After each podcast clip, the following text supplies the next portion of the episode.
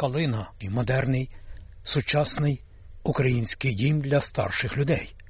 Калина сьогодні є багатокультурним місцем для проживання австралійців, особливо людей європейського походження.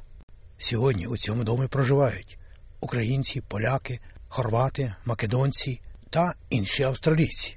Український дім для старших, як повідомляє дирекція цієї установи, добудував 42 нові кімнати і має вільні місця, правда, яких залишилося лише 14. Ось що каже один із директорів Українського дому для старших людей Калина, добре знаний пан Василь Хамула.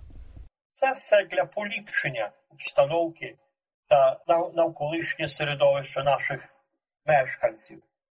Ми старалися і стараємося, і будемо старатися, щоб дім був і модерний, і щоб поведінка наших працівників була до стандартів урядових, і щоб були достатнє тренування і догляд.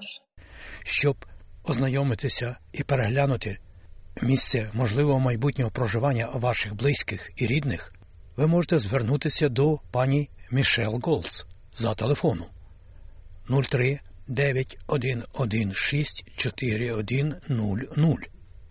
А більше, шановні друзі, ви можете знайти інформації на веб-сторінці Українського дому для старших людей Калина за такою адресою kalinakeye.com.au.